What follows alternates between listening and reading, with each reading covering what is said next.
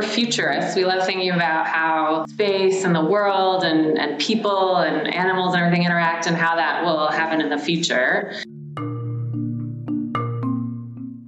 Hi.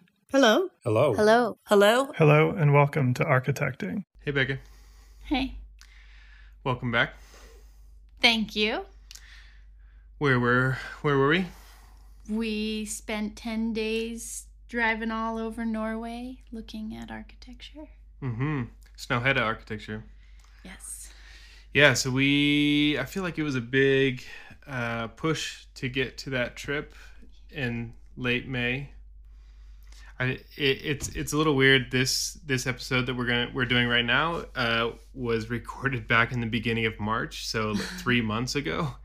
So it it feels it feels like a really long time ago, and I apologize to our guest how long it took to get out. But I, I like packed guests in before the trip, and so I have this backlog of guests that I'm going to be releasing over the summer, and then take time off this summer. But Good plan. yeah. Yeah, so who who are the guests today? this was a really fun interview. I really enjoyed speaking to these guests. So we have Stacy Passmore and Diane Lipovsky, co-founders of Superbloom Landscape Architecture. Ooh, landscape. I know, yeah. I I, I want to branch out more. Uh, I just have so many people I want to interview, uh, and it's hard to branch out to everybody I want to. But these two, um, very very interesting, diverse backgrounds, uh, and just created this firm uh, le- about a year ago, um, but have been been killing it, uh, hiring employees, a fully woman woman firm made up of all women Cool.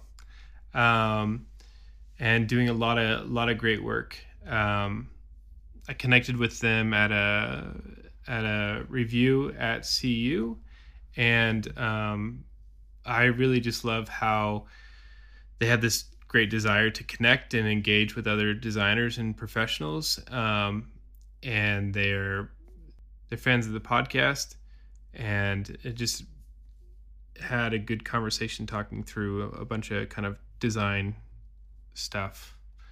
Um, Design stuff, huh? design stuff. I'm interested. You heard it here. this is late, late night before before publishing this. Coming back from a vacation. Anyway, yep. So this is a good one. Check it out. Enjoy. Looking forward to it.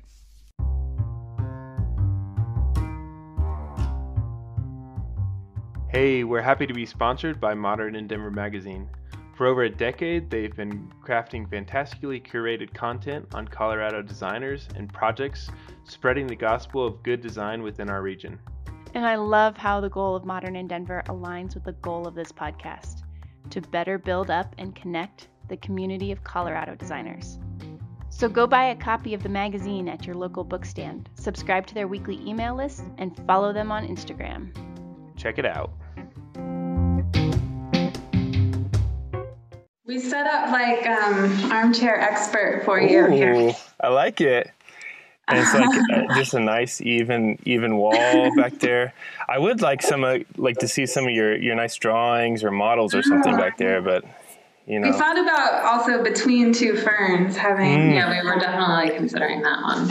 I would you know, I was trying to think if there's some like architectural play on that that I could have done when I first started set up the podcast, but I didn't I didn't get I do have you see these I have like these fake plants in here. They were almost Oh yeah, you know those like three dollar IKEA ones, those plastic ones? yeah, yeah. Um, yeah, not not much is growing in this uh, little uh, two foot by four foot room here. So yeah, is that where you do the podcast? Is it like Mhm. a closet? this is my podcast studio and my uh, uh, pantry and my coat closet. So uh, yeah, Sounds like a lot of people's workspaces during COVID. yeah, yeah. You like squeeze squeeze space out of everywhere. Um, Are you able to hear us okay? We're trying out a new, um, we just got a speakerphone this week. oh, Unrelated to this, but yeah. No, try. I think it sounds pretty good. Um, I had this I had this nice fancy mic here, Whoa. and yeah, it looks cool, right? It broke two weeks ago on me, and like I feel like I'm I just haven't had time to like fix it in a lot. And I've done this is the third interview now I've done that I've had to use these guys, Oh. and like you know you I only think about it ten minutes before I do an interview, and so Well, we did have this idea. We were like, oh, we should see if Adam would like do the interview outside and we could have some sort of mm. like experimental, like soundscape uh, experience where we all learn how to record the sounds of the environment. But then I, I threw damper around that. I was like, but it's going to be so hard to hear us talking. we figured out too, we probably have to like buy to you overdub equipment or it, something. yeah. yeah, like it like it sounds like a great idea, and then the whole episode just sounds like wind just blowing in. Yeah, exactly. yeah. Oh, I, this is an hour. amazing podcast. I, I promise you. Just yeah, just believe me. Uh, yeah, I know. You know, that's the other thing. Eventually, I want to do more live live things and like come to people's offices and stuff. But I can't even fix the microphone I have, much less like buy a, buy a new one. But I think they're going to have to come to you. Like, you're going to have to have a little, Mm. like, space. I could I could fit. Yeah, you guys both want to try to come in this room. We can get we can get to know each other like, really well. Little, like a little granny unit over a garage or Mm. something. Mm-hmm. Yeah. I do. You know, I have a treehouse in the back. Uh, we could do the nature thing and the the podcast studio. Ooh, well, we rent space in a church, and they have um, it's like this old education building that you know they used to have a lot of um, classes, I guess, maybe even a school. So they love renting to like creative, artsy people. They probably Hmm. have a little studio or closet you could could use. Yeah. Could could double the size of this closet. Uh, yeah. What? So what kind of space are you guys in? We, like Stacy said, we're in this inclusive church on Lincoln and Ellsworth, and it's sort of a former, I think it's the former school that they had here. So they have a bunch of um, artists, photographer, a couple photographers, hair, uh, stylist, barber, barber.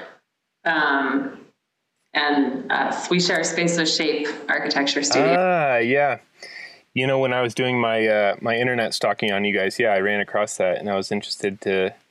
I see you even like share one employee. It looks like. We Uh, do. Wow, that's good stalking. That is a very recent happening. Yeah. Hmm. This that's Kelsey is an amazing wizard.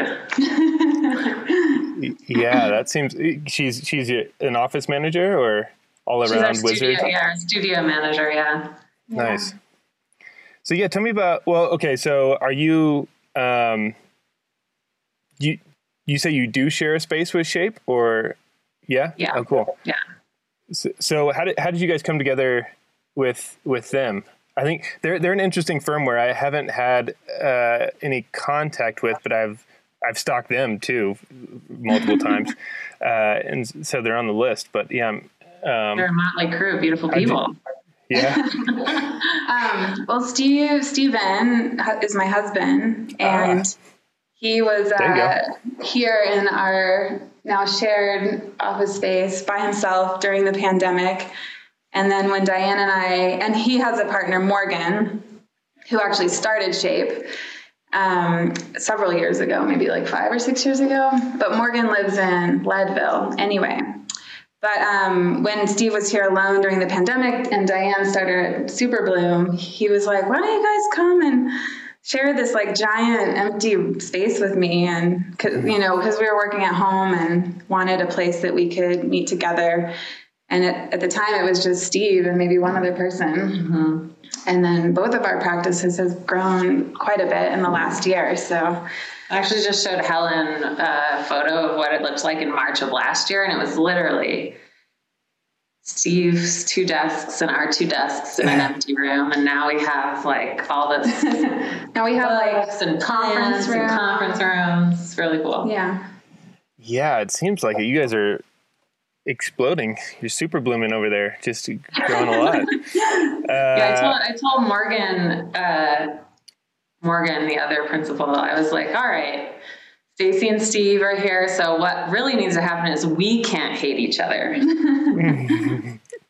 but yeah, we're actually working with them on at least one project. The working on this 1881 farm park. Um, which it was like really a natural teaming because this project is um, well the context is this whole community is going to be net zero and they're setting all these like super stringent sustainability guidelines for the the neighborhood um, but then that ethos is really important to this farm park, which is all about agriculture and the kind of future of agriculture. Um, so we really wanted to work with architects who are also kind of embracing this idea of like resource efficiency and high performance buildings and so yeah yeah it that. seems like a really interesting project i was looking at that a little bit um, yeah tell so what's the sort of program or like what's the how did it get started that project so we were asked to participate in a design competition by um, former client. Um, and they basically said, you know, we've got, we've purchased this former um, ranch property out by the airport in Aurora.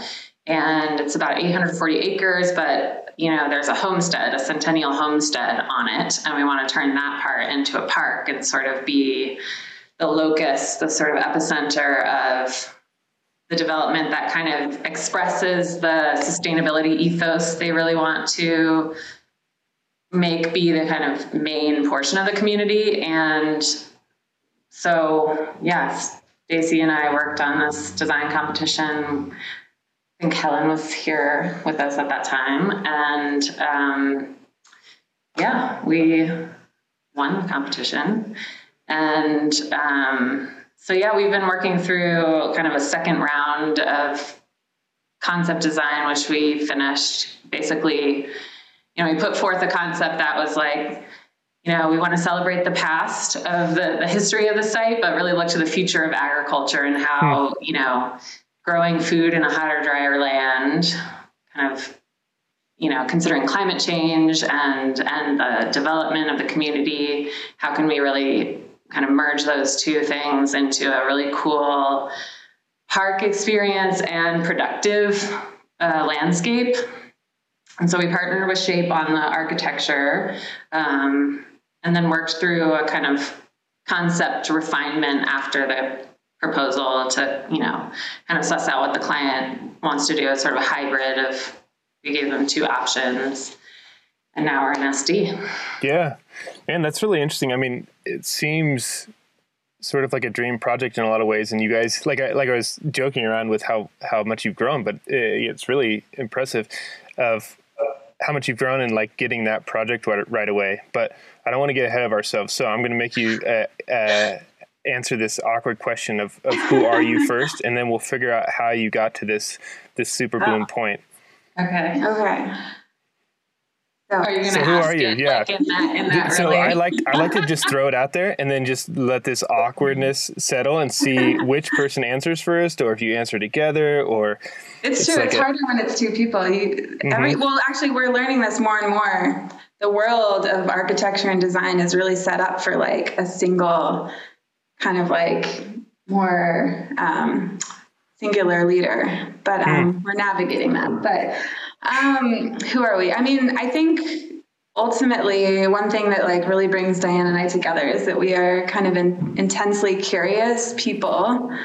Um, maybe to a fault, which like drove us to, to be so curious we had to like become entrepreneurs in addition to being designers.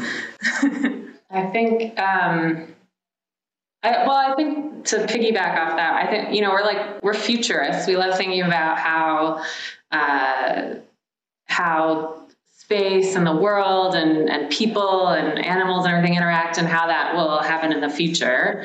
Um, you know, we're really interested in deep research. Um, we can probably get into that more for that farm park, but I think you know how does the past connect to the future and all of the different facets geology culture politics Yeah, I mean, we're really obsessed with design, but we're really interested in process too, like what that design process is, like whether it's a good process that is kind to people.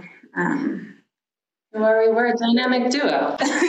yeah, I was going to say, you know, as part uh, part of my uh, also internet stalking, uh, I don't know if I've had to push the like load more on LinkedIn as much as for you guys because you have so much so much different experience and education and you can kind of just keep scrolling. Uh, so in a, in a pretty impressive way where you guys have a lot of experience in kind of education and then then somehow find each other. So uh, Diane where where did you where did you grow up? What what did you kind of grow up around? I grew up on the Maryland side of DC hmm. um, I well, actually, we were talking about this a lot this week for some reason. I think that I cut my teeth unwittingly on design by you know my high school experience was taking the metro downtown and going to the free art museums or the free sculpture park or you know like all these really cool cultural experiences that are uniquely free in dc yeah. Um, so I, yeah, I grew up in DC and then I um, decided very cavalierly that I wanted to be a film director. So I went all the way across the country to LA to study film at USC. And then um, I kind of, after I graduated, I was like, this is great, but like, I want, what about real life? Like, I want to tell stories in real life. Um, and I kind of simultaneously started volunteering for this um, tree planting organization in LA called TreePeople, and they do a lot of um, you know planting in low income neighborhoods and schools and things like that. And and I was working at USC just to kind of figure out what to do, going to architecture lectures and. Someone took me aside and was like, Have you heard of landscape architecture? I feel like it kind of merges all your things. And it's like, Oh, this does hmm. seem really cool.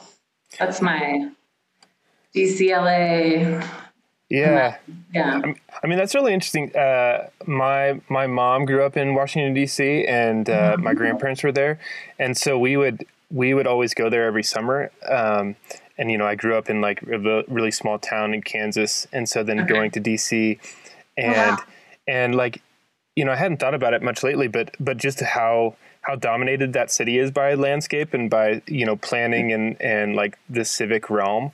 Yeah, uh, you did a studio, didn't you, one time? I did in grad school. Um, Gary Hilderbrand uh, taught a studio on the National Mall, which mm. was really cool because it was like coming home.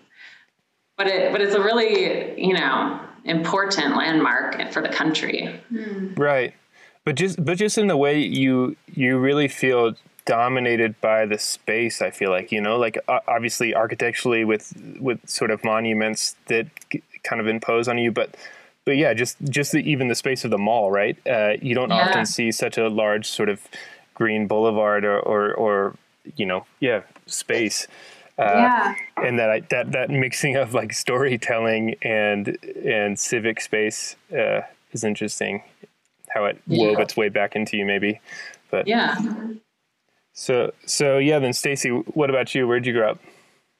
Um, I grew up in Dallas, Texas, um, which also good also, museums. Yeah, that is true. Actually, there are some amazing museums in mm-hmm. Texas, mm-hmm. not just Dallas. Um, and amazing architecture. It's actually really interesting. I would say, like opposite to Diane, yeah, I mean Dallas is very suburban. In spite of its like incredible architecture in limited locations, um, you know, yeah, it's like totally car oriented. It's very ice. It was an isolating place to grow up in that sense. Um, and so I just really wanted to go out and be in like a place that you could kind of walk around and take the subway. So I went to college in New York City, much to the chagrin of my parents. um, just to kind of, yeah, I was very interested in like, um, Arcosanti and these kind of like hmm. utopian models for urban development and like density. Yeah. So I went to New York City. um, how, did, then, how, did, that how did that interest come up? Like how did Arcosanti come to you in high school or Yeah. whenever? That's a good question. I mean, I don't know. I kind of was like interested in utopian, like books that were about utopia. Um, and so I think just by way of that, I kind of like there's always this kind of element of the environment to a lot of those like utopian stories and um, or dystopian stories, depending on which one you're reading. But um, I mean, I think what's compelling about things like the, the arcologies, you know, they're like preserving all this land, this like landscape, and creating this like really interesting social exper- experiment. But Yeah, where it's like total control of landscape and architecture and yeah, environment. it's and like the farms are close to the city, and it's like this whole system. everyone's just there making bells, being happy, just life is good. Yeah. Uh, yeah. Okay, so anyway, so you moved to New York and But yeah, so I went to uh, undergrad there. I moved to Telluride, Colorado, um, directly after college, and worked for an architect, which is where I met Steve, my husband. And well, that's not quite an obvious uh, transition. what happened there? Yeah, uh, it's kind of a. You're skipping things. I know. Yeah. Sorry. My neck hurts a little bit. Yeah. Um, well, I'm also a very good skier, actually. Ah. um, weirdly, One, 'cause I grew one up of in these like Texans, Texans coming Yeah. up to Colorado, yes, I and grew yeah, up the Texas, the Texans who ski. So like weirdly, my parents were like, "Stacy, just get a job. Like you graduated college, just get a job. It doesn't matter what kind of job you get." They were like, "You know how to ski. Maybe you could be a ski instructor." Um, and like the same day, actually, I was talking to a friend, and she was like, "Oh, I just moved to Telluride. We have a an empty house, empty room in a house you could rent. Like, why don't you just move here? You could be a ski instructor." Um, so I was like, "Okay, sure, why not?" Um, so I was a ski instructor, and then I, after that, worked for an architect there for about five years, and got really interested in actually urban planning. I was doing a lot of work there, coordinating design review approvals with the Historic and Architectural Review Commission, which is very intense and very complicated. And I was really interested in it. So decided to go for a master's in urban planning, community and regional planning. Um, so I moved to Vancouver where I did the program at UBC.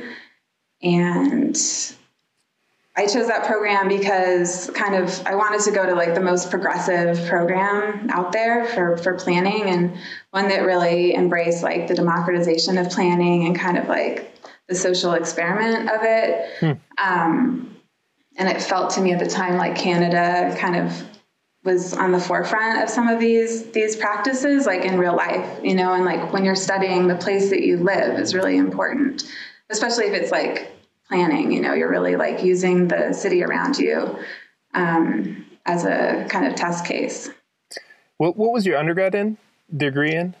um, it was more or less like urban studies um, Urban studies. Yeah. Sorry, there's a mailman. There's a mailman here. Uh, he's he's super tough as long as there's like a door between him and the mailman. uh, I have to. He likes to scratch on doors, so I have to put bubble wrap on the outside of this door so that Oh, he doesn't. He's afraid of the door right now, so it keeps him away a little bit. But um, okay, so so yeah, the regional planning. Uh, you you want to go somewhere progressive and, and, and different. Do you get that there in, in grad school? Definitely, Definitely. yeah. Um, great and so you you graduate from there, and now what's your next sort of jump? Um, so then I I was offered a, an internship that turned into a job in West Africa, and I moved to Ghana and lived in Ghana, and then also Nigeria for about two years, working on this like community led development project there. Um, I was working for a foundation that was based in Ghana.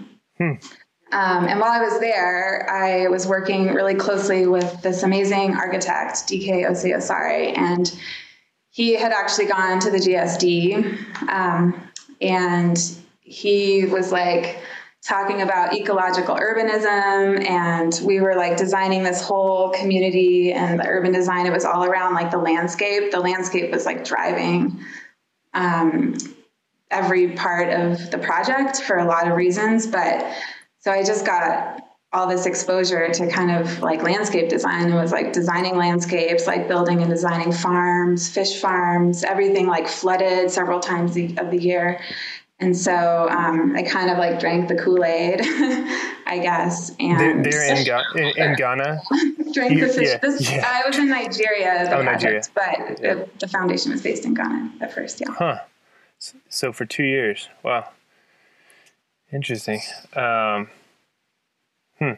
I've I've, I've uh, gotten to go to West Africa twice and did a project down there, a little master plan one time in. Uh, in uh, Liberia, and then oh, cool. went, went, back to Gabon again. Um, but but two years that's that's a good long time. Um, so was your was your husband with you all those steps or? Um, no, he was in graduate school most of the time. Um, and then he actually did end up, well, I was going to leave and go back to the US. And my boss bosses were like, why? I was like, oh, well, my, we, I don't think, we were not married at the time. Um, I was like, oh, well, my boyfriend lives in New York and I want to go home and blah, blah, blah. And they were like, well, what does he do? And I was like, oh, he's an architect. And they were like, great, we'll give him a job. So he actually came and was out there for some period of time as well before hmm. we moved back. Nice. Well, you know, we were talking about the downside of, of having a firm led by two people. One of them is sometimes one person talks to it doesn't talk enough in, in, in the podcast or gets skipped. So Diane, back to you. Uh, uh, so you're you're you're thinking you want to get into a, a landscape architecture, and yeah. and how do you how do you end up also end up at the, the the school of the north as as we call it?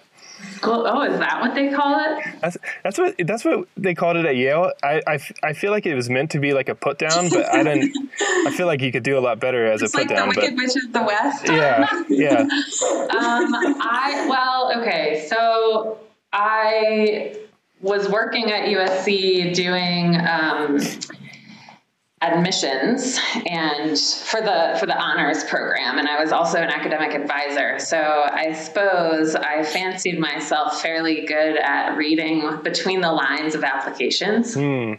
so I applied to a bunch of programs one of which was Harvard. And I yeah I I ended up, you know, I, I don't know. I guess I didn't have in my mind that I had to go to a certain place, but visited a couple different schools, and certainly the GSD had a lot of really cool people and um, kind of engaging professors. And so my now husband and I moved from LA there.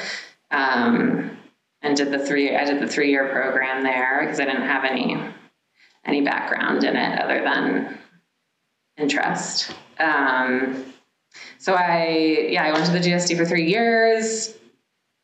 Had a lot of um, I'm sure you can, you know, relate to having the like crew of people that you met there that will be your people forever. Mm-hmm. Um, and then I worked at a firm in the area called Crosby Schlesinger Smallridge for a few years. I graduated like right after the recession.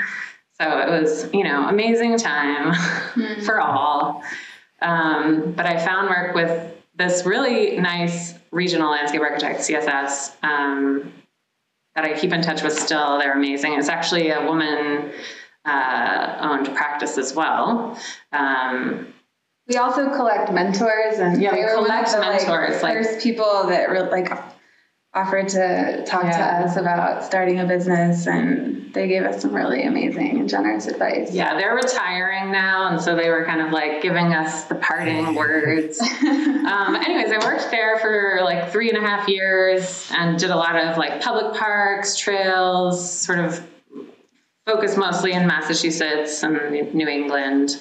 Um, and my husband and I were just like, we really want to go back west my husband's from South Dakota.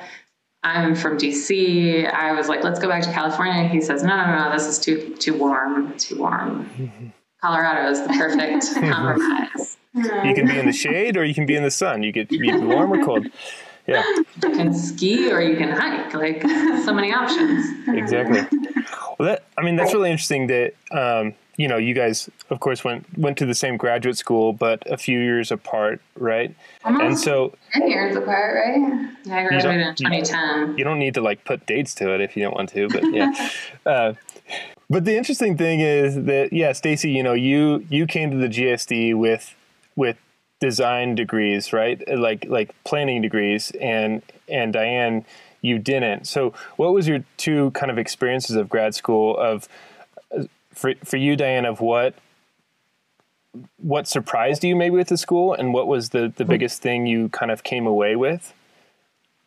Ooh, that's a good question. Um, I suppose the thing that surprised me the most upon arrival was how little sleep one was expected to get, Right. which is hard to function on. Um, I well, there were a couple unexpected things. One was I just had no idea. I mean, I went to USC Film School, so it's not like that was a joke of a program. but Right. Yeah. it was not in the same way. Um, how do I say this? It, you know, I mean, people were just up all night long all, for days on end, and there's, you know, kind of an expectation that you do that at least at the beginning. I think everybody's trying to figure out what what it is to be here and what are what's what's the expectation here. Um, I would also say that my class in particular of landscape architecture colleagues were all amazing, like really nice and not competitive people, which was something that many professors remarked to us. That was unusual to see um, how kind of tight knit we were with each other. Um, I would say, yeah, I mean, it was hard, like to go from having no design training to to do that.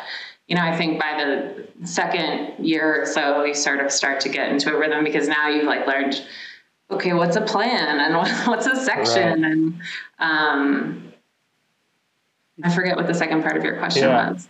Well, and then and then Stacy, for you, what was it like coming there? You know, Yeah, I think for me, like because it was like a mid-career change, like I'd been working as a city planner for the New York City Planning Department for about five years also.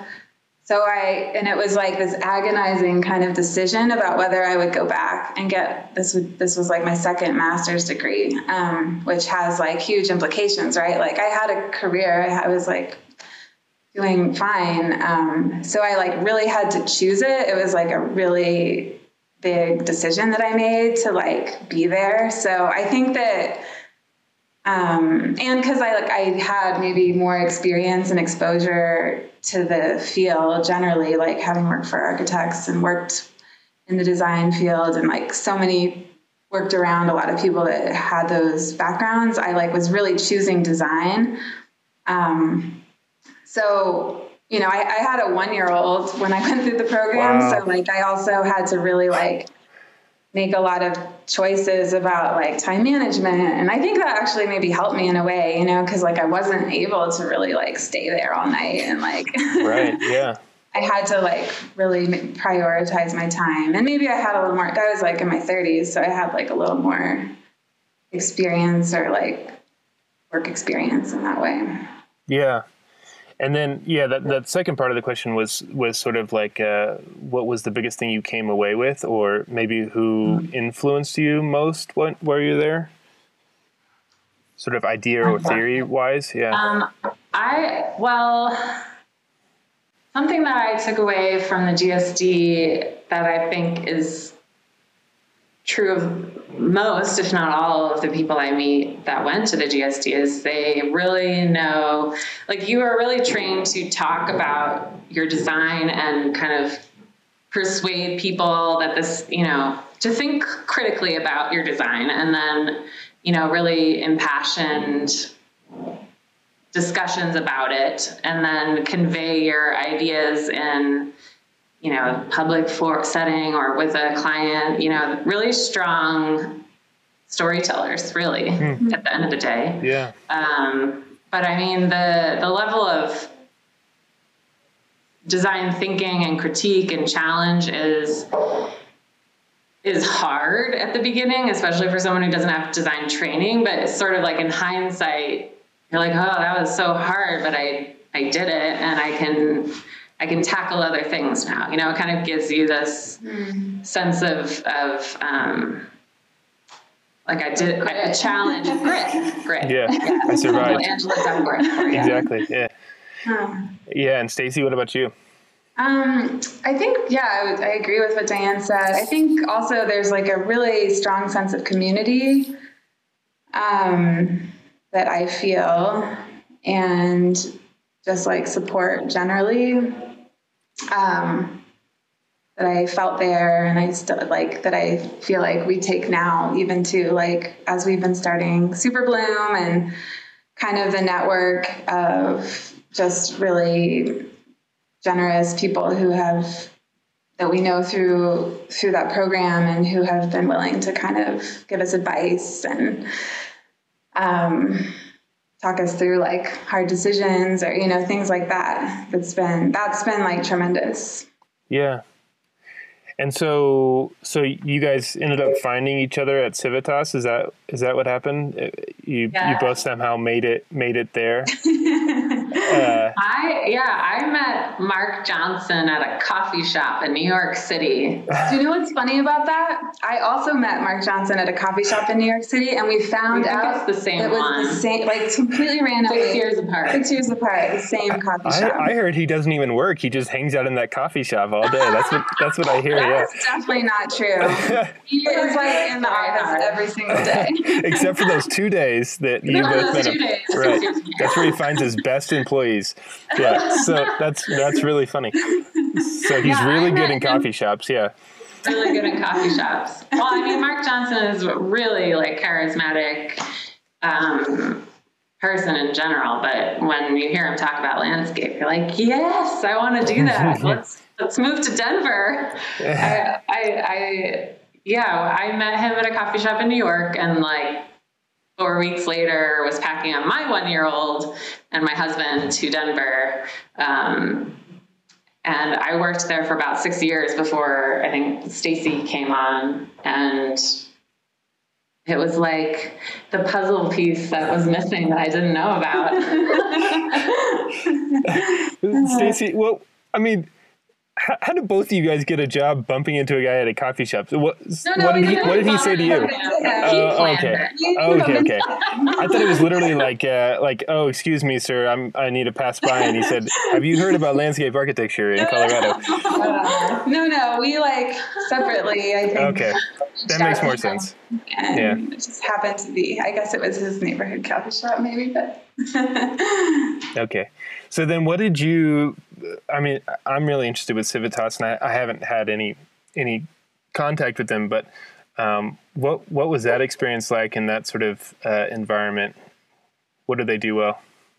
Hmm. I mean, Civitas is hands down one of the best landscape architecture firms in the country, um, and they really seek out challenging projects, which I think was exciting mm-hmm. for us and like just great, great experience. You know, they they they like complicated projects that require a lot of like synthesis. You know, like bringing together a lot of different programmatic, maybe like conflicts or just mm-hmm. opportunities to kind of like solve problems. I think is how they might say it. I mean, we can't speak for them, but yeah, but at least of what you what you gain from there, right? I mean, yeah, I mean they they like Stacy said they're really um, involved in the kind of early planning or urban design portion of things. They're really unafraid of tackling things with political challenge um, that might take years to solve. Um, but they take that, you know, I think a lot of firms kind of specialize either in that or like high design with refined detail. And I think they do both really well. Um, so for me, at least being there for eight years was long enough to see through some projects that went from that early phase to the built phase. And so it was a really good experience for me to kind of see all of those phases and kind of soak up some of that knowledge and and participate in it. Hmm. And so you're you're there for you're there for six years, and then this this missing puzzle piece walks in the door one day. And what was that experience of of, of saying, okay, let's let's start a firm together? How did that come about? Well, I mean, we worked on a few projects together, and that was really great. We worked really well together. But I think we started maybe hanging, like, we went camping together, our families went camping together. And I think that was like when we really, like, started talking about it maybe seriously. I mean, you know, sitting over a campfire with a beer or a hot cup of something is like, mm-hmm. then you start really talking about things. Mm-hmm. Yeah. Um, I mean, one of the things that was interesting to us, like at Civitas, we were working on projects all over the country, you know, and um, that was really, really cool. They were, it was great. But then I think we also were like, oh, we'd like to work on projects kind of more regionally too we really love the West and we're really interested in a lot of the issues that we're confronted with here today and in the future with like water shortages and loss of biodiversity and kind of the rapid growth of cities and just not just cities now, like but Colorado entire, too. The especially. entire Intermountain West is like growing so rapidly. Um, so I think we're just yeah, like kind of intrigued by this idea of maybe um, yeah, working more regionally and kind of building that community around us as well with kind of we being the ones going and meeting people in a coffee shop. Why not? exactly. Yeah. Yeah. And so, so there's a pandemic going on. You say, "All right, let's do it. Let's start this this firm." When we you, yeah, started, what nine months ago? We decided or? before the pandemic happened, and then um, we, we delayed a little bit because yeah. of the pandemic. Because now, fast forward to now, we both have two kids, and I don't know if you have kids, but kids during the pandemic is like a whole other beast yeah. of a design how, challenge. How old are your kids now? I've got I've got a two year old and a five year old. Mine are ten and seven. Oh, okay. I have two and six. Two and yeah, yeah. Yeah. it's good time to start a firm. Good ages yeah. for pandemic. I mean, I feel like uh, we're all like, who likes the pandemic? No one. Um, but yeah, I mean, once you go down that path, I mean, like we said, we're like maybe curious to a fault. We were like, well, what would this be like? You know, like we've got to try it. I mean, mm-hmm. let's say, like, for better or worse, I would say, like, a lot of these graduate schools, maybe yours as well, like, they kind of encourage leadership, which is great. Um, and I think that also lends itself to like a certain interest in entrepreneurship or kind of also this idea of like designing your own practice and that is a really fun part of it that I wasn't even totally sure how fun it would be, but yeah. I, the pandemic thing, I think, yeah, we delayed a little bit mostly because of the school situation, but at some point, I don't know if it was me or you, but we were just like, we've got to do it. We've got to do yeah. it now. We've got to just like yeah. cut the cord, rip the band-aid, right. break out. Hopefully. So was, was, yeah. So was there a project that came first or did you hang the shingle first and say, okay? Mm-mm. We didn't really go. have any projects. I mean, we had um, like relationships with an arch- a couple architects that indicated they might be interested in working with us. Um, One that you live with? Actually, no. we have some relationship with some architects. Yeah. Well, so do I. No. I'm married to one mean, too. The main one. Yeah. Remember when we started? It was just two. oh, that's the, true. That little empty room. The main right. thing was like actually the architect I used to work for in Telluride. Hmm. Um, so he was kind of like, oh, there really aren't that many architect landscape architects out here, you know. We'd love, we always need like landscape partners to get involved early on in the process. Um, Who's that architect? Love, his name's Tommy Hein. Oh, okay. He does a lot of residential projects down there. Um, so we were like, well, maybe we could start off with, you know, residential work in the mountains and just see what happens. Um, yeah. Yeah. So- but so- yeah, some people were like, "Oh my gosh, that's so whoa! Oh my god, you guys are kind of whoa, that's interesting, wow." And then other people were like, "Oh, this is the best time to start a business. Really good idea, guys." You know, like I think people had really different reactions to it. Right. You know, yeah, I've I've interviewed so many people on here, and I always try to ask that question. You know, of like how it how it started, and like you know, some uh-huh. people that say no, you have to have a project, and some people said. I haven't had a pro- I didn't have a project for 300 days and you know but Well, I think we wanted to start and spend time like making a website, like defining Right, our yeah. Crafting the mission marketing and vision. and our mission, and like we wanted to spend time because you can't do that when you're working somewhere else. I Yeah, mean, exactly. we um, like I don't even think we had a name maybe when we when we left. Um, Yeah, we did. did we? Yeah. Okay, we maybe had a name. I, I love I um. love that name. Uh, you know, um. fi- finding a name like for our firm, it's it took us I don't know two two or three years it feels like, and just hundreds of options. But so, what was that like for you guys? It seems like such a perfect name. Did it come right um. away? Did it Oh, over a God, no. campfire with the whiskey and like? No, we were just like listing names, names, Oh, names, man, names, terrible many names. And then I don't know, like we just I don't remember. I I think well we ha- I'm sure you did something similar, but we had some sort of like running document with like a mm-hmm. bazillion names Yep. and I think you put Superbloom down and I was like that's it. I think one but day then I you just, like, second heard thought it. You were like, no, I don't know. I don't, and I was like, no, no, no. That's true. I think one That's day I just like heard the name somewhere. I was like added it to the list, and you were like, "Where did that name come from? I was like, that is it right there. It's everything. It's the West. It's about, you know, nurturing design from the ground up. Hmm. And we kind of, we like lightly shopped it to friends. Like, what, what's your, what's your take on this name? And the majority of people were like, yeah, that's it.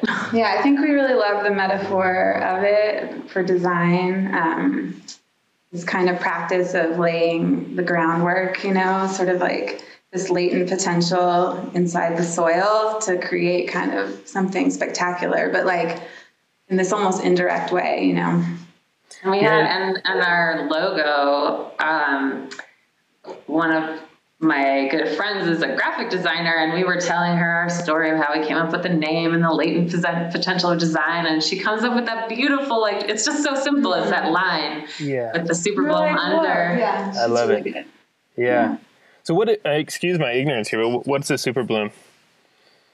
Super bloom is this kind of rare phenomenon, and typically in the American West, where it's just the perfect ground conditions have been laid with seed in the ground, moisture. It's when it's when you have the perfect kind of seed conditions, soil conditions, and then you get intense rains in the west, in the arid west, that you suddenly have this wild bloom. It's a super bloom of uh, flowers. Like I think sometimes people will flock to the ones in California. They don't happen very often.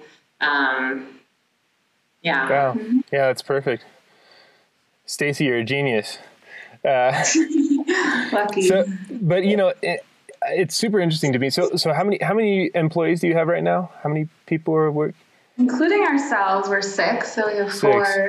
Yeah, I mean that that in itself, you know, I I've had a firm for I think like six months, and I that step of hiring a first person seems so far away or so difficult, and you guys are just like growing like crazy. What what was that like saying that first time saying, okay, we need we need somebody else, and when did it come about? Well, yeah, I mean, we uh, we definitely thought it would be the two of us. For Yeah. I mean, we were for sure like, wow, will we even have enough work for the two of us? Um, but was it the 1881 project? Well, or- we we had probably in April hired some contract freelancers um, to sort of help with a little bit of this and a little bit of that, and um, yeah, we got we got 1881 by June. Yeah, I mean, we yeah we had this sort of like steady ste- stream of like Telluride projects. We got a, a trio of pocket parks in Englewood Mm-hmm. through um, this really cool developer that Diane met through the planning and zoning. I used to be on the um, planning board in Englewood. And then, oh, the other thing that was like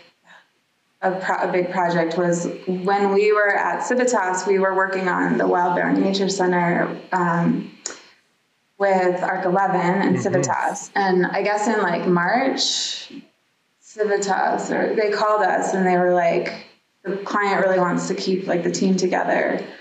Um, would you guys consider like staying involved? Because that, there- you know, it's like a nonprofit and there's a lot of like passion and knowledge that kind of went into those concepts and just like it's a, just an amazing like passionate group of people working on that project so we were like absolutely you know we'd love to, to do that um, Okay, yeah.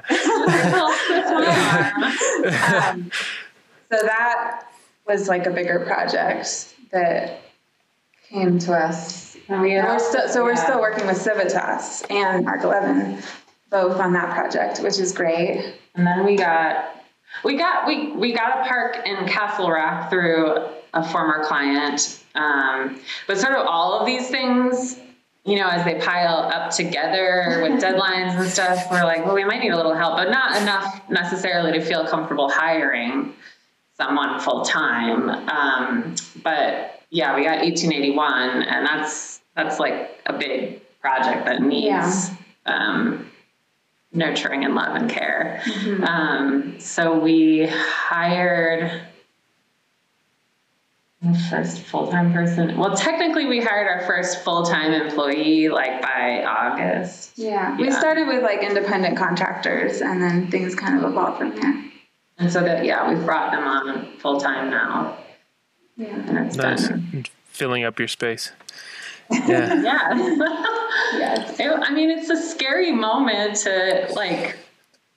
I mean, I don't know how you felt, but I mean, I feel very responsible for Right. people. So just you Yeah. know, making sure we felt like okay, we're we're taking these people on and wanting to make sure that we can nurture their career and their mm-hmm. growth and like put their food on their table. Like we wanted to, you know, be really careful to Yeah. do that at the right time. But yeah, And it's, yeah, it's as you know, it's like very different, like a partnership versus like a team. And I think very, yeah, when that happened, we really had to immediately think about like, what is our culture? Like, what is the mm. environment, the work environment we want to create for people mm-hmm. that we're, we're working with every day. Um, so we're trying, you know, we're just sort of learning as we go. We've had to obviously like draw from different kinds of like experts or mentors. We have like all the support outside of our office in a way. You know, we've got like CPA, bookkeepers. We have two different like coaches. We have like hmm. a kind of like um, leadership coach, and we also have like a business coach. Um, we what else? I mean, we we were very um, grateful and lucky for some of the mentors that we've had who have given of their time to us purely because they want to see us succeed and um, like we've had just a really like the leadership coach gave of her time to us and i think it mm. was so invaluable to help make sure that we like had a good partnership because we weren't like you know we grew up together and we know each other Right, and we exactly. changed minds yet Yeah. but like helped us forge a really good partnership and then And also like, what are the values that we share that we can like? How do we communicate those to our colleagues? Like, what is? How does that translate into this environment that we're creating? And- Yeah. And Yeah. I mean, it, it would be, yeah. Anybody who wants to do this, if you can find that coach that can be hmm. like, even if it's just someone who's not maybe like certified, but like who's, you know, that It was like person. it, it was also just yeah the space to like talk about those Yeah. things because like I think it also would have been yeah you get like caught up in the projects and it's hard to like stop and kind of be like, okay, what's going on here? Like, yeah. when when you have a thousand things going on, it's it's hard to stop and think about culture or about maybe your own yeah. relationships or you know, and it's yeah. easy to let those things fester sometimes. Or uh, yeah, have you guys have you guys figured out sort of like lanes or, or responsibilities or how you work together? You know, like my my partner yeah. and I now, you know it's just two of us and we're kind of doing the same things and you know you kind of run into each other sometimes but that idea of who does what and yeah we where the overlap is long, conversa- long and evolving yeah. conversations i think we i think for us the like the design part is the part that we both like were like wanting to overlap on always. Mm-hmm. So, but then there's the marketing and then there's the business, like financial stuff and we um, i mean we've been like hitting the pavement like talking to people like just you know talking to architects talking to developers talking to like someone said oh you should talk to this pr person we know. And we're like we can't afford a pr person. Like just talk to her and just see what you can cull from her brain. And she says you should you the first thing I tell any new company is don't wait 10 years like I did to hire a business consultant to help you figure out how to make your business operate because you didn't go to school for that. Like we didn't go to school for business. Right. So she's like, just hire them to help you get it moving and get the systems in place. I think yeah, we're we recognize we try to recognize like what our strengths are and then find other people that can support us who do a better job at the things that we're not that good at or that we don't know you know that we'd have to research all day long to like figure right. out the answer to so that in a way like then we get to spend more time doing the thing that's like our core craft yeah. and also what we love doing why we went into this this business um, yeah it's but always hard. Like, so our shared yeah. lane is design, and then I mm. I kind of do like the business stuff, and Stacy does more of the marketing stuff. But on projects, project to project, we like take turns. You know, yeah. like one of us. I one thing we've learned is that people like to know who's in charge or like who's um the primary contact. So when when someone when we started and we're like both of us, you can yeah. call either one of us. We're it doesn't partners, matter. We're friends. And yeah. sometimes that's great, you know. Like if one of us is busy, the other person can like fluidly step in. It, it actually it's great. But then yeah, sometimes per, people want to deal with one person, and that makes sense too. And so we do that. Like for each of our projects, one of us is kind of like usually directing like the external team and so, like, more coordinating with the client, with the consultants, kind of running the project schedule. Then the other person, depending on the size of the project, is like more running the internal team. So, kind of like drawings and output, I guess, production. Yeah. yeah. And let's talk about that sort of shared lane. Um, you know, it seems uh, I like I like following your Instagram, like a lot of a lot of great sort of concept images and, and, and, and models, and then it seems like you guys have you have fun, like a lot of kind of like field days and things like that, yeah. like getting out into nature. Talk about sort of your idea of the design of your design process, if you have that, or or how you guys like to work. Um yeah, our fieldwork Fridays probably started because it was just you and me. we, we wanted to go outside and not be stuck in our houses with our children on Zoom calls.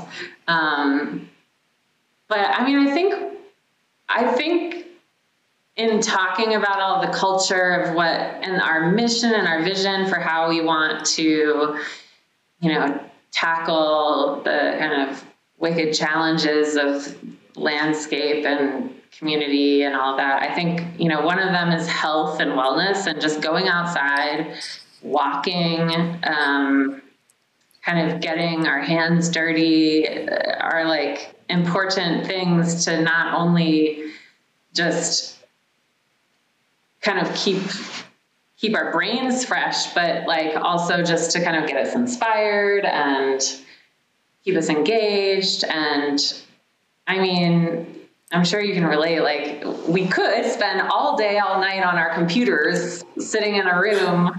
Um, but especially in landscape architecture, sometimes you just need to go out and do that walk and, like, you know, like feel what kind of dirt it is, or you know, something just to kind of get yourself into a different headspace. I think Yeah. too, like, you know, it takes so many different types of people to do the work that we do to make these really complicated projects happen. And it's like an opportunity to have encounters outside of ourselves. Like, you know, you never know if you're at a site, you're going to run into like maybe the construction manager, someone working adjacent, like the conversations you might have, or like, I think in the future, we love the idea of even meeting other experts, like maybe soil scientists, or you know, learning something about their processes, um, or an artist, like just to kind of like like inform our work in a different way. You know, like we rec- like we don't have all the information within ourselves, or even the only interpretation of a place. Um, so I think just getting outside like that is a reminder of, yeah, like our connected connectedness to like all these other inputs and ways of thinking and knowledge and yeah. But Yeah. so yeah, that's I think too. Like there have been so many times where like you'll be designing like in your at your desk, which is where you do right, and then you'll go to the site and you're like, whoa, oh my gosh, like this feels so different than I imagined. Like it's bigger, it's smaller, or like we're working on this project in Castle Rock and we had all these like really cool ideas, but then we went there and you're you're on this like precipice and you're looking at the mountains like entirely, like the whole mountain range. But what's even crazier about it, you're actually looking at the sky. Hmm. Like We're the- kind of set up like Yeah. 30 feet above the street below. so hmm. it's like this in dramatic like cl- cloudscape experience. Like the beautiful mountains are there, but like you're like in the sky because you're really high up.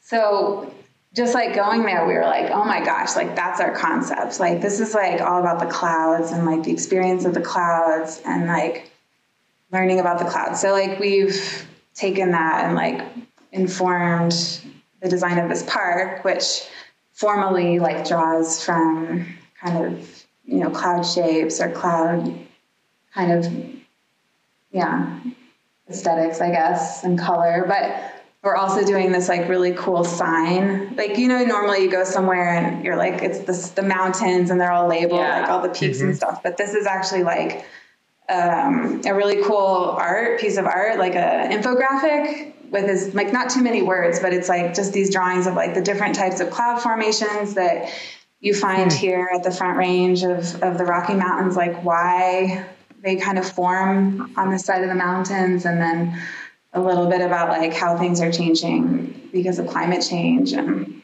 some of those impacts so I think, yeah, and we had gone to the site, but it was like the revisiting of the site is like you have sometimes that moment where you're like, oh, yes.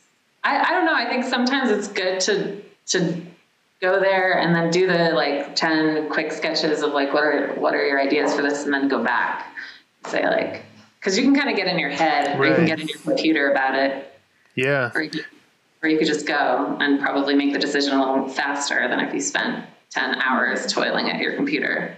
I think another, just to like jump in about the design process question, like this is maybe not being in the field, but I think we do 3D modeling maybe like a little sooner than at least like other places I've worked. Um, like pretty much immediately, like we're in Rhino or like modeling sites, even if it's like rough and kind of loose, just because, you know, these spaces, as you know, like architecture, I think integrates this a little bit better just because of the kind of tools and softwares you guys have. But I think we immediately are trying to like experience or design in three dimensions um, from the, the beginning. Yeah. Yeah. I mean, and even like your your physical models that you've posted, you know, I don't see a lot of Yeah, I landscape. gonna mo- say love that too. yeah, I like that that, that clay model. Uh, Diane, what's what's been a project that that you really feel like maybe you knocked it out of the park, or or that that that all these ideas from grad school and from Civitas or wherever come and and and it's like okay, that worked that worked well. That's what I believe art, landscape architecture is at its best. I mean, um, I think that the 1881 park is probably the like greatest synthesis of the things that are important to us, interesting to us, exciting for us. I mean, it's about food systems, it's about, you know, community health, it's about how you can honor the past, but, you know, think about a resilient future. Um, yeah, I mean, that one just hits so many different angles for us. I mean, and also we have an amazing client who has um, been really supportive of us reaching out to like people all over the state, like culinary farmers, hydroponic experts, folks at the ag school at CSU, or folks who are working on the Spur campus um, here in Denver. Um, and like really excited about us doing that kind of um, connective door to door research. Yeah, I mean, that project is amazing. I mean, he said it, it's a dream Yeah, project. yeah, I mean, and and the fact that you got that so early, you know, it's it's one thing to have to to make ideas for your firm, or you know, to have these ideas and ideas of sort of design, but then normally you don't get a client that allows you to do that very quickly. And Well, I Um, think what was unique about that was because it was a design, they were selecting based on design. Um, yeah, like a newish emerging firm. If we were maybe just going on credentials, as you know, probably like it'd be really difficult to compete. Um, but because we were given the opportunity to show our ideas and our ability with graphics and things like that, um, I think it helped, obviously. Yeah, I mean, we, had the benefit. I at Civitas, I worked on a project called Painted Prairie, and so had fairly recently been through the permitting process at Aurora, and so you know they were aware that that is something we could do. Hmm. And then, yeah, I think we showed them a really cool vision for what that place could be. yeah, and then that idea of of bringing a lot of different people in is interesting, and and you know just your relationships within the design uh, realm in general here. What, what's what's your what's your idea of community, or, or, or what what is your community here? How do you engage with others, or who do you engage with? Um, that's a really good question. I mean, we've really loved your podcast, actually. Not to be your groupies, but I mean, seriously, I think there aren't a lot of venues for talking to other people or just kind of like learning about their work. And yeah, I mean, there's been so many, you've done so many cool interviews, and they're just things like I would have never even thought about, like hearing about Sushi Den and how they were like this challenge around the bamboo and how they're going to grow, like just these cool stories that you're like, whoa, this is like Denver, you know? Um, so I think that's really cool that you're, I mean, what a commitment it is that you're doing this. I think it's really amazing. But yeah, I think like from our own initiative, just trying to, like, if we encounter someone we're interested in, trying to have a conversation with them, or and that, like sometimes that leads to like working together. Like we had early, like a year ago, like took a walk with this artist that now is like one of our favorite people and like helps us sometimes. You're not the only one who Google stocks and Instagram stocks people. Good. I love I love finding those other stalkers. Yeah, uh, it's it's it's fun. Yeah. yeah, we, I mean, I think we are looking for people doing cool stuff around Colorado, and you know, we just we see someone that looks really cool. We're just like, hey, can we Wanna have get coffee? take Or Yeah. um, I think uh, we've you know just been trying to cultivate those relationships with as many people as we can because you know it's a we just like hearing from and talking to and learning about other people's journeys um, but be it. We just i mean i think at the end of the day we're collaborators which is why we probably wanted to do a firm of two people rather than just one. Um, but there's also like a, I would say there's a really cool thing that I've noticed at least since we started Superbloom where you get a little bit more of the like entrepreneur folks who are like, oh, yeah, you guys started a thing, so did I. This, Yeah. Let's talk. How did that happen? How Yeah. did that go? Tell me more. What accounting program do you use? Yeah. Yeah, Yeah. that's a question.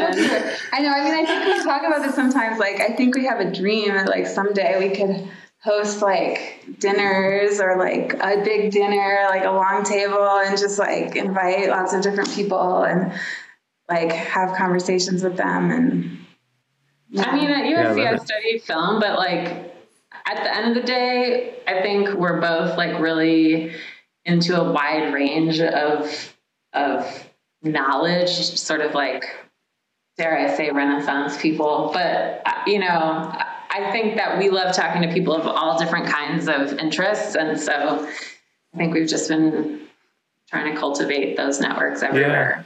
And this When is like a pretty exciting time for Denver too. Like there's just so much growth happening, um, and people trying different things and creating really interesting spaces. Yeah, and new people coming in, and yeah, a lot of a lot of life. I mean, I think it's interesting. You know, the idea before talking about sort of collecting mentors, and, and I love that. You know, and and you that helps, of course, when you're both doing that and you're bringing more people in. But then, you know, you're you're probably definitely already at that point where then people are trying to collect you as a mentor. You know, younger people reaching out and sort of being on being on both sides of that. Um, and I mean, and and being you know a, a fully woman owned uh, office and all all women in the company, right? I mean, it, pretty Yeah. unique in that sense, and and have to get uh, a lot of uh, people, yeah, looking up to you or asking advice or you know coming to you. Yeah, I mean, we we love doing that, and people do reach out, and like I think it's exciting because it's like an opportunity to return the favor. Yeah, I mean, so many so many people, not just like for our business, but I think for each of us through our careers, have um, been very supportive and just talked to us at different points, and so it's I'm like I think we're always really excited when somebody like we have that opportunity to Yeah. to give back in that way.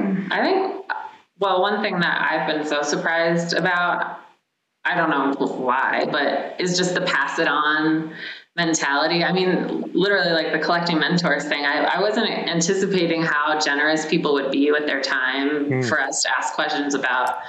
How'd you start your business? What challenges did you run into? What would you recommend mm-hmm. like we look out for? Or I mean, we had many people be very, very generous with their time mm-hmm. talking to us um, like across the country even like from from um, my former bosses in boston to like like agency, Yeah, agency. Gina Ford and Brie Hensel to um, unknown studio in baltimore i mean it was just like read uh, Gary Hilderbrand. Gary Hilderbrand. I mean, lots of folks who are just like want.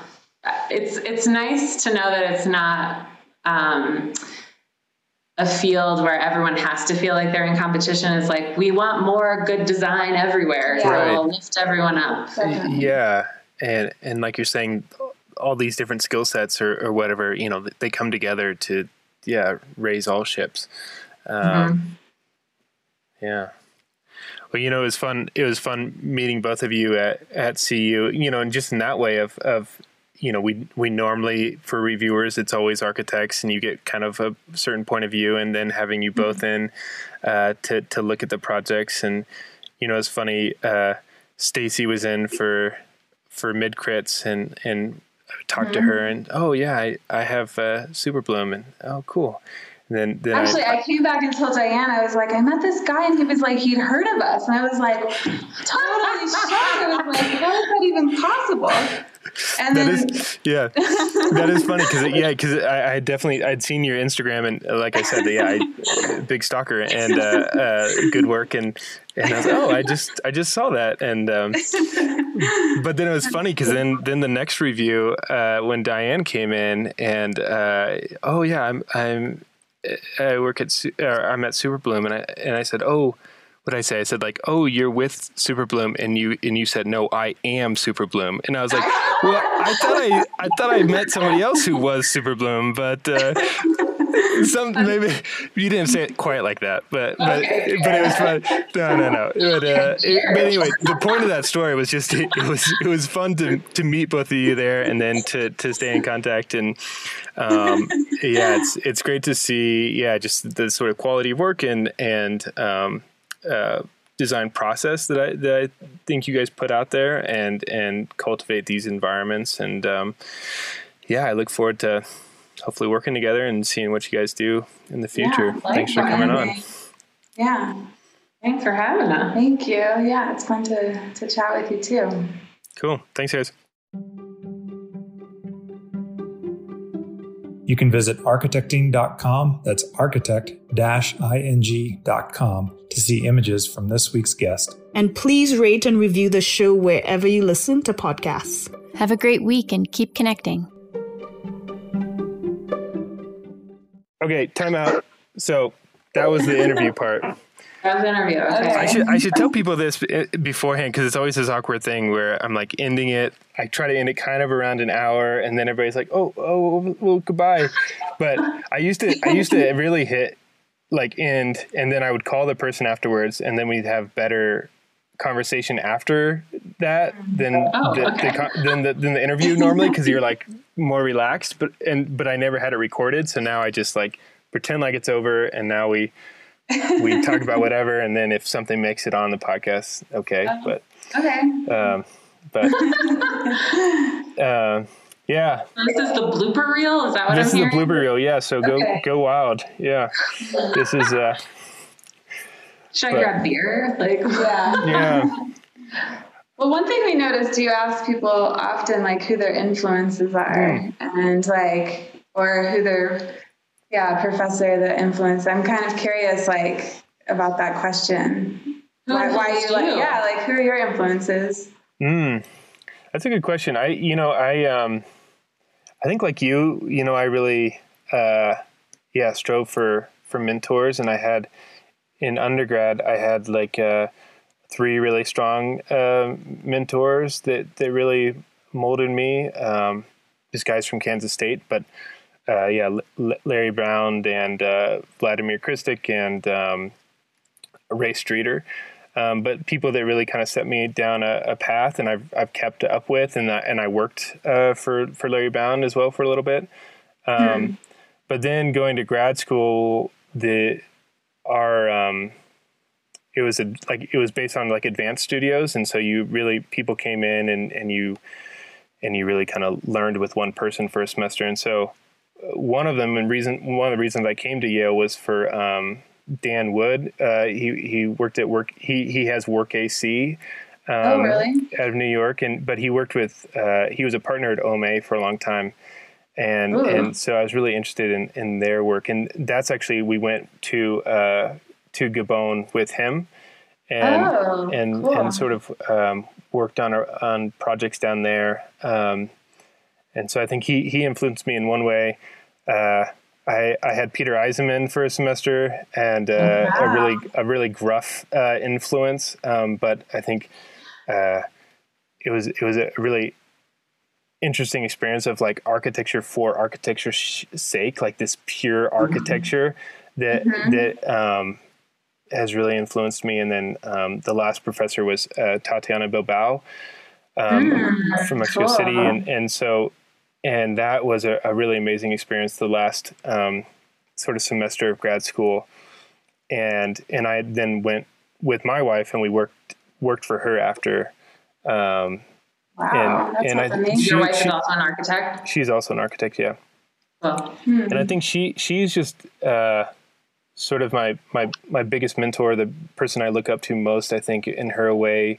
I don't know if you know her work too much, but her way of Yeah, she's really definitely. you know integrated with the art world, um, but also uh, you know uh, really urban thinking and and uh, and attainable housing and and just uh, Mm-hmm. sort of low and high and how she mixes those 2 things. Um, That's amazing. yeah.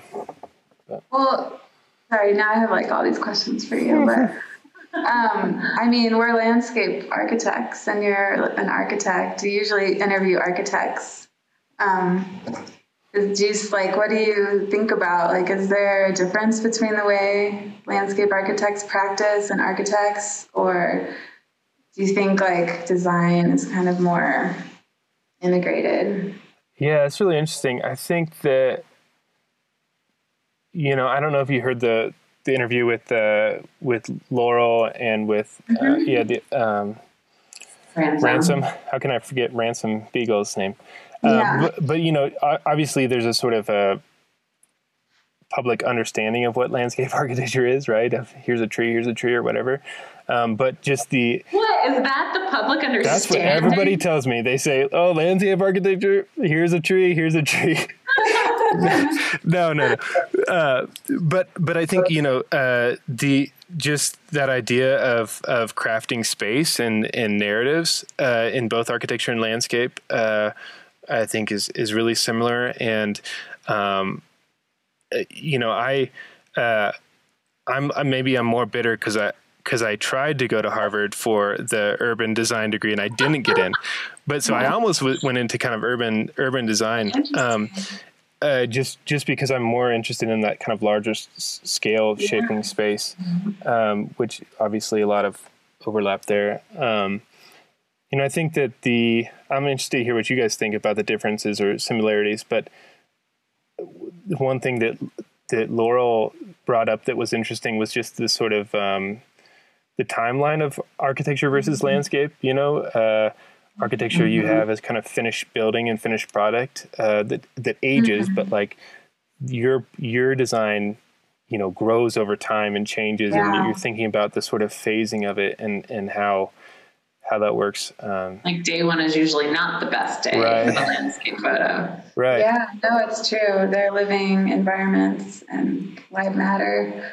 What do you think about that? I mean, especially married to an architect, the the similarities and differences between sort of design process or outcome or I don't know. Yeah, I mean, maybe it's also very individual, kind of like depends on the person. Mm-hmm. But I mean, I think Diane and I also like when we look at a project try to think about like what's needed here you know like not necessarily is it landscape or architecture like you know starting like from that view of like what's the design's opportunity you know broadly like and sometimes maybe it, you know it is architecture sometimes yeah. it's landscape sometimes it's somewhere in between i think um, I mean, we like our discipline, but I think it's also nice to feel comfortable moving with and kind of between so that you're really just like thinking holistically, you know? Because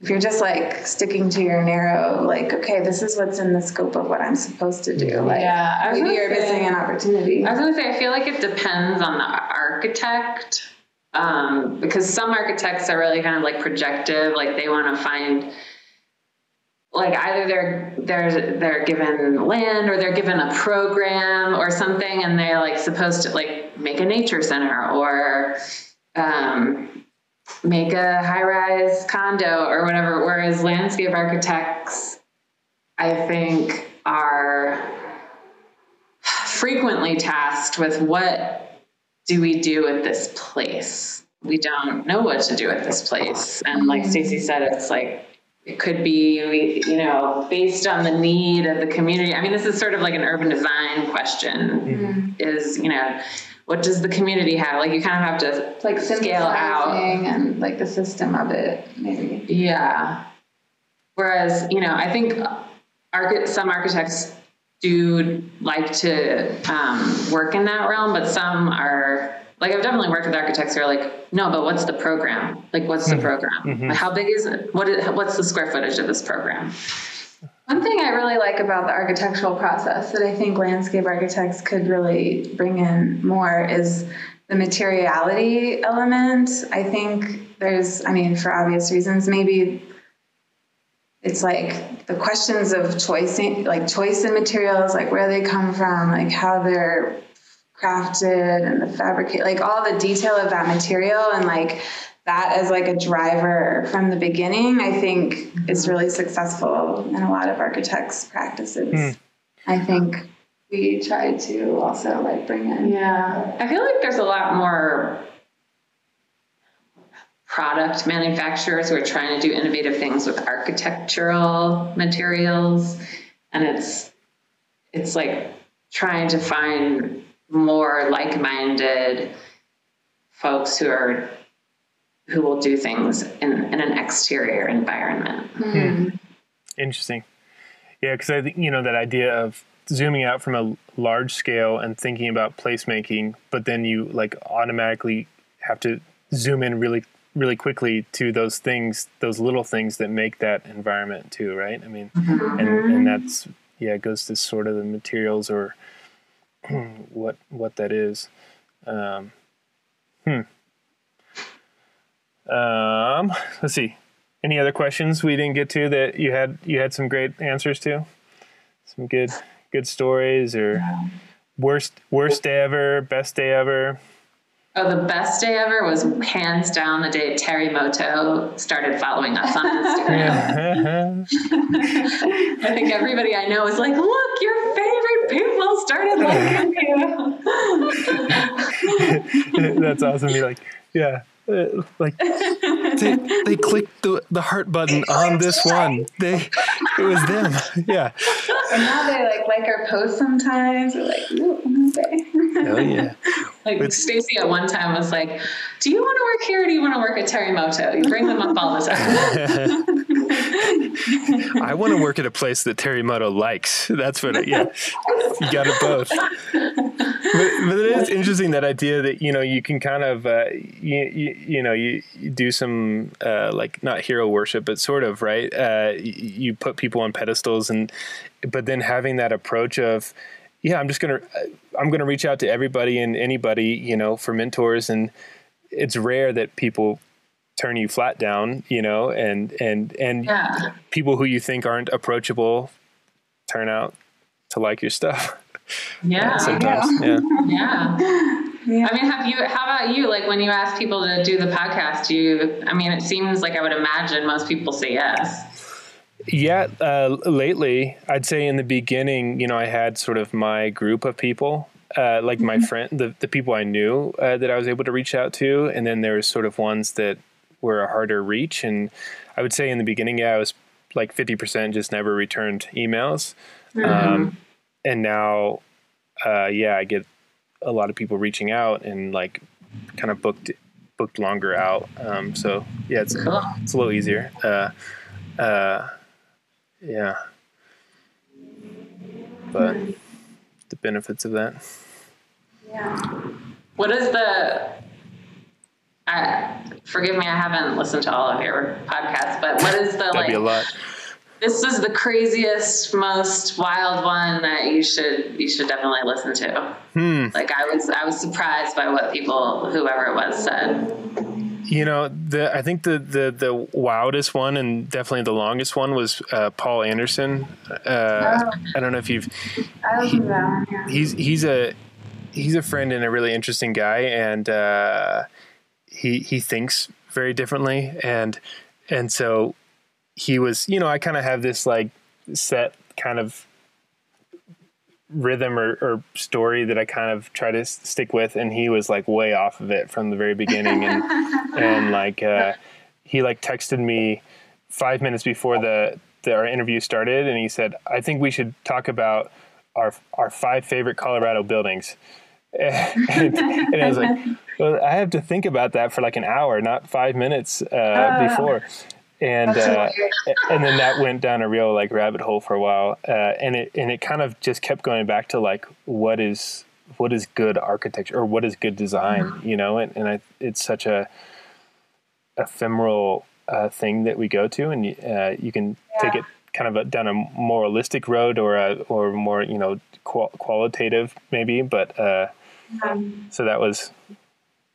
But I think it was like pushing two hours almost, something like that. Oh, wow, that's crazy. Uh, I really yeah. liked your interview with Rick Sommerfeld. Mm, Sommerfeld. Mm-hmm. I mean, I don't, I didn't know that much about him. Just a little bit about like Colorado Building Workshop and admiring them from afar, like the work. But yeah, it was just interesting. I didn't realize he had such a like connection to architecture that went way back. That's and so cool. Yeah. that was kind of interesting to hear about. Yeah, he's he's great. I mean, he, you know, and then in the in the project you guys came to review, you know, he he was coordinating that project and and those those projects that Nature Center, you know, so integrated into the design and uh, into the landscape. I mean, and uh, you know, uh, that was a fun project with just great Yeah, models. Did you know site- Linnea before? I did not. Nope. Okay. No. she's amazing. She's amazing. Yeah, she's awesome. Yeah, I also, I mean, I love, I don't know how you guys format your other studios, but I loved the way you guys formatted that because at least when I saw it, it was like really specific. Like it was like one image or two images and like a model. And I just thought it was really great. Like this idea that you're, you're not like investing in the chaos of like creating all this extra stuff. You're just like really invested in creating a really good design and representing it like really like in one image like express this project you know um it's like i think it just like gives you the opportunity to really like think about the design rather than think about all the like Yeah. That's probably an stuff. exercise in editing, right? Yeah. Well, and that and and Stacy, that project that you came for was was interesting because it was a like quick warm up design exercise, and so it was kind of supposed to be like a competition where they had Mm, only like four weeks, and so that was you know kind of getting back to this idea of storytelling or just telling an idea. Yeah, it's nice you picked up on that. Like they didn't have much time get to that idea, make two good images, and and move forward, but. Uh, and Diane, because you, came for the final, I think, was that right? Or I came for a mid review, but I was only able to come for like an hour. So I think I saw a couple, and then I came for the final. yeah, and that that was a little more um, thought out or like larger project, but it still it still is nice, right? When you can just focus on this little project in school and don't have to worry about the politics of it or or whatever, or you really just focus on the politics or whatever, but you're able to focus and kind of do what you want. Um, Yeah, it's really such a good practice. I mean, I don't know if like all students like are able to embrace that as much as they should, but like I think learning that like you're making your own decisions and like really trying to stand up for what you, decisions you're making or like what your design is. It's like, I mean, graduate school is just so good for that. right? Yeah, it's so so key like for when you get in the yeah. outside world, it's like you're just constantly being influenced by everything. Yeah, and to be able to let yourself be influenced, but then still have a strong approach and not be kind of blown around in the wind, and and say this is what it's Mm-hmm. Yeah. about, and this is why we're the best for it, and Yeah. don't get rid of our our our cloud art. we need that cloud art. yeah. Yes. Yes. Oh, that's awesome. Yeah, I mean, I, I, I am just so impressed with you guys how how fast you're growing. I think that idea of uh, of sort of bringing in business coaches and things like it's always like, you know, yeah, that's going to cost that much money. Is it? Is that worth it, or is this worth it, or yeah, d- which which you know which things you outsource and don't, and um, but it seems like you guys are figuring it out well. I mean, yeah, really hard definitely. questions. Yeah, 'cause, uh, yeah. Unlike if Civitas was doing it, they- you know, you're like, okay, whatever they want to do with their money, and you're like, okay, it's directly affecting us. Yeah, Um, I think we, it's like by articulating, it's like the intention, you know, like by taking the time to set that intention, it's helping us be really clear about the work we want to do. And so I think partially that's, you know, attracting or bringing these connections with clients that have mm-hmm. projects that are aligned with like our wheelhouse and interests and passions, you know. I do think like there is an amount as far as like hiring out people or like farming out for help. Like there is an amount of like, okay, how much of this can I do? If I can do it, how long is it going to take me? Mm-hmm. And do I have that time, or would I be able to like sustain my livelihood better if I actually was doing the design work and someone spent a few hours of their time doing that thing that they're really good at that you know we we can do we could probably do i mean we're right hustlers and all but you know how many hours how many hours of reading on the internet? yeah yeah.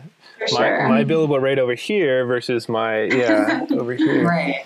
Um, yeah. and then No, it's just about are- it's like really- finding those those people really too. questions. Yeah. Well, the business advisor one, we, we, we got through um, Stacy met someone who said, you should talk to this PR lady. We talked to this PR lady. And she's like, I don't think you can afford me, but you know who you should really talk to is this business advisor.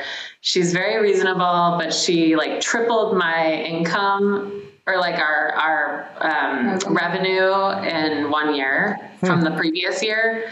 And and that definitely, we were like, really? Okay.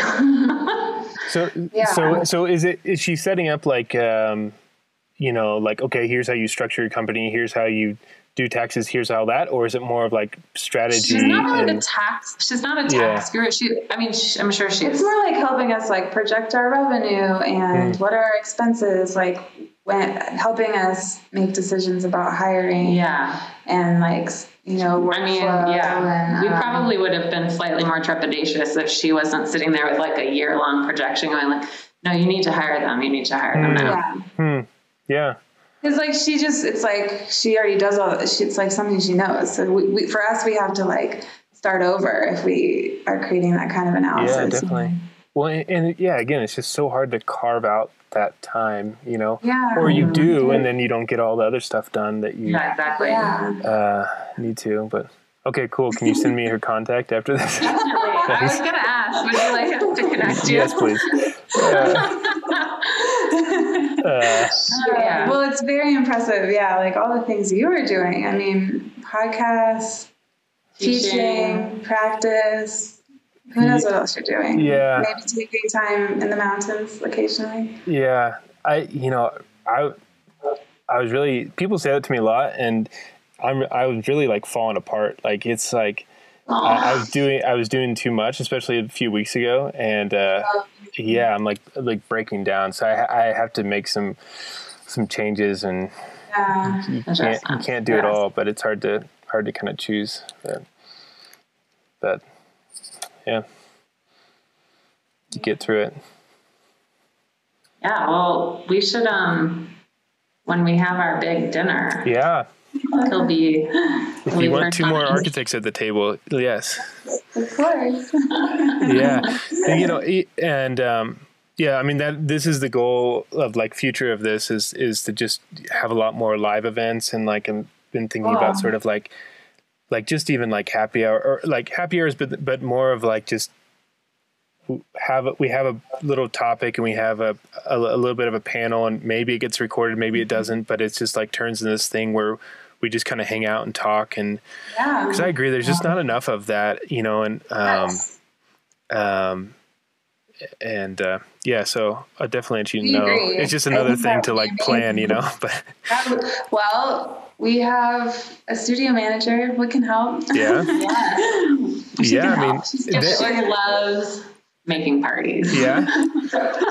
Well, yeah, seriously, if you guys want to think about, um, I, what I'm really bad at is like, I like hearing people's stories, but I'm really bad at like talking about a subject or like talking about like important things that are going on or stuff like that. But if, if you guys have a, a, a, an idea of something that you'd think would be interesting to discuss with some people, you know, we could kind Yeah. of come together and make it into an event and get modern Denver involved or whatever. And um, Yeah. Climate change dinners. I mean, we didn't Climate say change, this yeah. in the interview, but that's actually kind of like how we, like, in addition to the camping, That's like, actually kind of mostly how that's we kind like how really it's bonded, really bonded and decided to do we this. like really wanted to organize some like I don't know conversations with people in Denver and didn't really have the opportunity to do that. So we were like, maybe if we start should our own business, we can do that. yeah, yeah, let's, yeah. Think think about it. Let's um,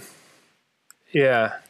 Like I like I said, I'm kind of like maxed out mentally, and No, so, and so if anybody else, yeah. Um, but uh, yeah, And it, yeah, and thank and really thanks for reaching out to me. Like I, I was planning Yeah. to have you guys on, but it was nice. I always love when like people, you know, ask and and um, and you know, obviously it's it's architects, but the goal is that it is di- diversified a little more. Um, so Well, it's actually, we just had coffee yesterday with the director of ULI. He's new.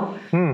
Oh yeah, really you should awesome. You should to, talk to him. him. We can connect you. Oh my gosh. He yeah, has, he like lived in Atlanta and he was doing all this amazing stuff in Atlanta. He worked for like here. eight years as a community planner, Huh. and so he's got some like really interesting. He took he was like given a lot of responsibility to do some really crazy like cool projects. But um, and then he worked at the Atlanta Beltline, Yeah. which is a really cool um, greenway kind of through Atlanta. But yeah, And then moved out here just before the pandemic.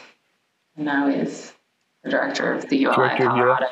yeah, that'd be cool. Yeah, if you if you don't mind, uh, that'd be good. I I, I want to get more involved with ULI, uh, sort of diversify outside of architecture. We, yeah, we just joined and we went to their, I don't know, I don't know what the name of the conference was, but we were like, let's go to the first conference. it was called like Future Trends and Development in Mm. Colorado or something. And we really just wanted to meet people and see what, what they were talking about. And yeah, he, he was very um, charismatic and interesting. What was really interesting about that conference too was that they were talking about climate change. Like it was like I think that surprised me because I guess I think of maybe people in the development world being less embracing of that perhaps or maybe resistant to planning for it but like no it is like it was like central in the conversation Top of mind for yeah, sure. nice, good. Yeah, I want to. I need to redo my membership there, and then we can go to events. It's always more fun when you, the more people you know those true. things. You know, uh, I, I- I don't expect you guys ever really like just stand in the corner with a drink, but you seem pretty outgoing. But uh, it's sometimes it's hard. the box lunch The box lunch, yeah, yeah.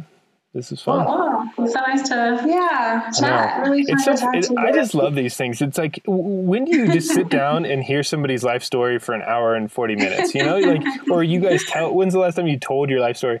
You know, it, it's, it's a lot of fun, uh, just to, yeah, especially with people like you who are like, uh, so interested in engaging with people. Uh, it, it makes a lot of fun. So thanks. Awesome. Cool. Yeah, Thanks. we're yeah, it's fun to do this and Yeah. great questions and yeah, thank you. Cool. Now, now next we just need to do a project together. Let's get, let's get something cool. Let's do it, do it. or make one up if we Let's can. make, yeah, that's definitely. So. Cool. Uh, all right. have a Well, good yeah. weekend. Cool. Have a good weekend and, and think about yeah. Keep thinking about uh, some kind of an event i- if, if you want we to. So I would say be 100% into that. Just like, yeah, let us know when or how or what. Like, and Okay. we can, Yeah, yeah, we or can definitely help make too. it happen. well, let's let's just think about it for a little bit and then uh, uh, yeah, let's check in together in a few weeks and um, see if any ideas have come up. So Okay, Um, Sounds good. sounds great. cool. See you All guys. right, thanks. Bye. Bye. Bye. Thanks again. This is Sarah Hubbard, host of You and Me Kid, a podcast about starting and raising a family on your own. We just launched season two, and I'm speaking with single moms, those still considering, and experts in relevant fields to give you a real sense of what the day to day experience of solo parenting looks and feels like. Plus, this season, I've partnered with California Cryobank, the number one sperm bank in the US. So wherever you are in the process, this podcast provides some support, humor, and helpful information. Listen to You and Me Kid wherever you get your podcasts.